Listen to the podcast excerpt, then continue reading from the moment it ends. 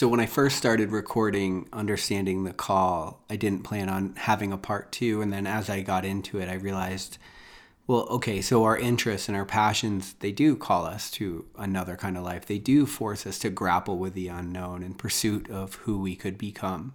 And that is one way that we are called to an adventure in this life. And I think it's at least this language resonates with me, but it's it's fundamentally just a good idea to view your life as an adventure. I think that if you don't view your life as an adventure that you get to go on, you'll start to view it as something that you're forced to get through, like something you've got to endure, and that can turn a short life into a really really long life. You know, we always say like, "Oh, life is short. You've got to it's like, yeah, sometimes, but that bitch can feel really really long when you're suffering. And that is a little bit about like what I want to talk about today because I think one of the other really strong ways that our life calls us to adventure is through the negative. You know, we might think of our interests and our passions as somewhat positive. It's like these things that we're sort of internally motivated to do.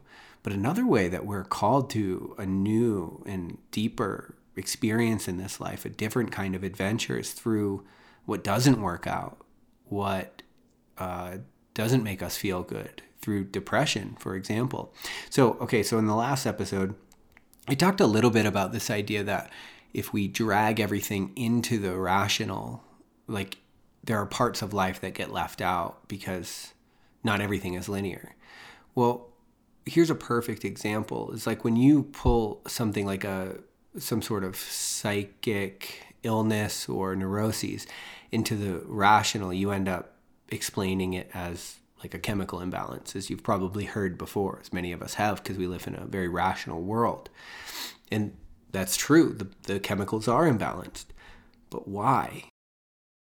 It might be that the way that you've built your life isn't working for you. See, we all come into this world and we're, we're given things. We're given a roadmap for how to be here.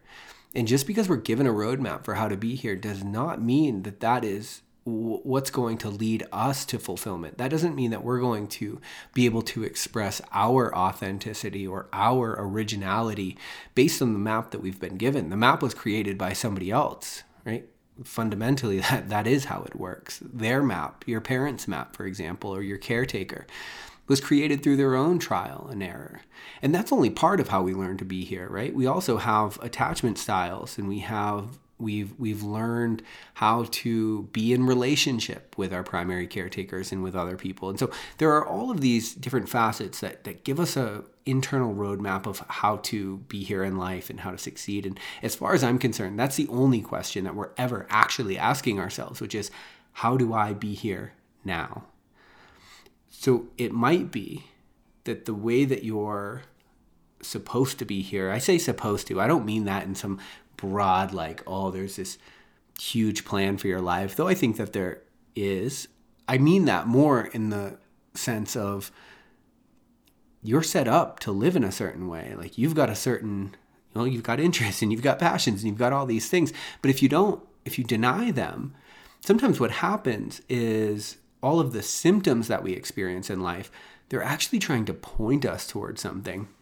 My partner danielle does a really good job of helping people, but she helped me understand that anger tends to be a messenger. It's a it's a it's a message that some internal boundary has been crossed as she helps me helps me understand it.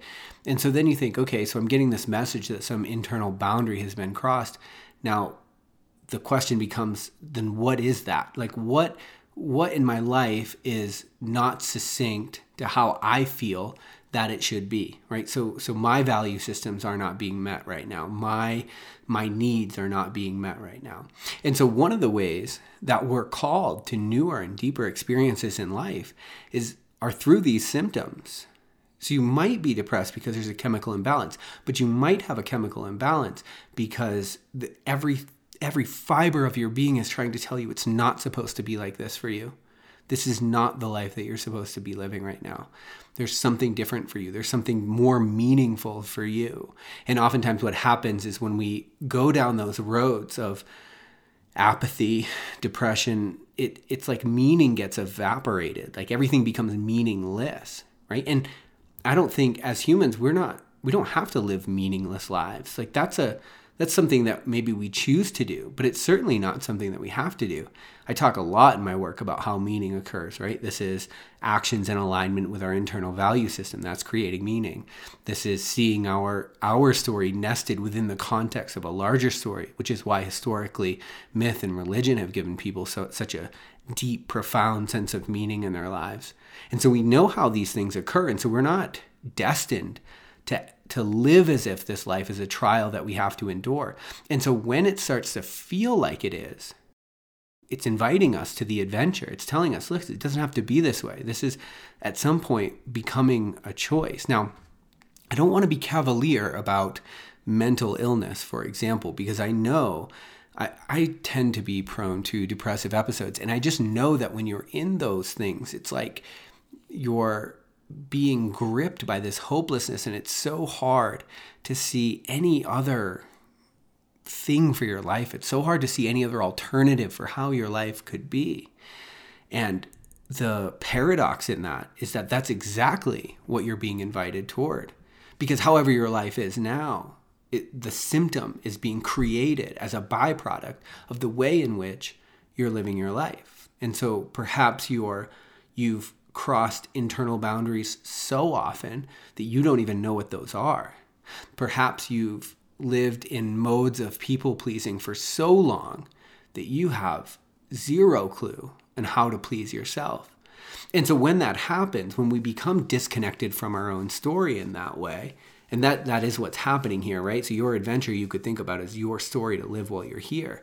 And so that the that potential as I talk to you, it's calling you toward itself. It's calling you toward a deeper and different kind of life. And sometimes it's interests and passions. And when we don't listen to those, sometimes it's through depressive episodes. Sometimes it's through neuroses and things that don't work out. One thing that became really clear to me when I had my whole life kind of fall apart and had a business crash and a relationship end and I was like facing the unknown and just terrified about it the one thing I did, I, I you know, because here's here's what happens is when you go through these times, it becomes really difficult to lie to yourself. And I realized, like in that moment, I'm like, I've been lying to myself about who I am and what I want and what I'm doing here and what I want my life to mean. And so now, now's the opportunity to get really real about who I actually am and what I actually want, and to do this really difficult inner work to find those parts of myself. And in doing that, you find that that's the adventure. That's what you're being called toward. And so sometimes life comes along, and I know I've said this in my content often, but sometimes life comes along and it rips away everything that wasn't meant to be wasn't meant wasn't meant for you in the first place. You know, but you were never going to give it up because who knows why, right? Because you convince yourself that you need that toxic relationship or you convince yourself that you need you must have that job that's making you miserable. Whatever it is you must have this degree that honestly deep down you don't really give a shit about. Like you know all of these different things happen. And when we don't acknowledge them we don't acknowledge what's actually happening the life that's trying to emerge through us below the surface then the scene turns negative then the whole thing starts to turn into a trial that we do have to endure. And the reason being is because we are not living our adventure. And maybe this language doesn't resonate with you. Well, to which I would say that this might not be the show for you because because it's how I'm how I'm framing life these days. But it really does resonate with me and the reason is is because it adds context to everything. You know, it adds context to what I'm going through. Yeah, maybe I am depressed or well, and I'm also being called to live in new, deeper, and different ways, and that's really scary. And so sometimes what we'd rather do is hold the depression and keep that rather than step into the expansive version of ourselves. And that's our prerogative. You're never going to change until you're actually ready to. Everybody knows that. That's why you can't make other people change. You've got to be in the despair long enough, maybe, or you've got to um, have it your way long enough, maybe but that impulse that's trying to emerge from within you, it's making demands of your life. And if you listen to them, you realize, ah, this is my call to adventure. My life collapsing it's not the call I wanted. That if you listen to, I talk about this in my new book. So if you listen to um, my spoken word album, which I'll link up in the show notes of this episode if you're interested, I put the whole thing on YouTube.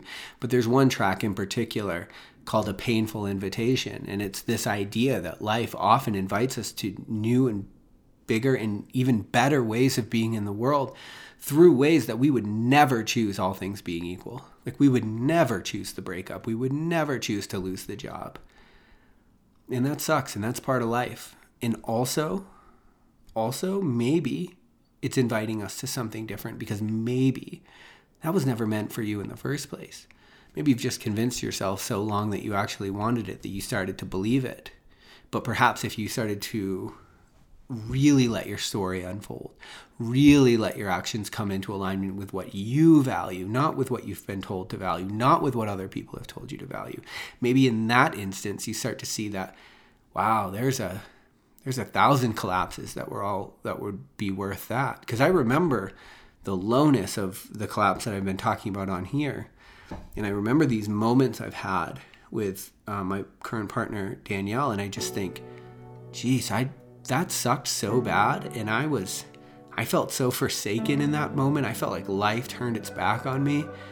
And I would it sucks to admit out loud because you never want this stuff to happen, but I would go through that over and over to end up with this human being where I am now.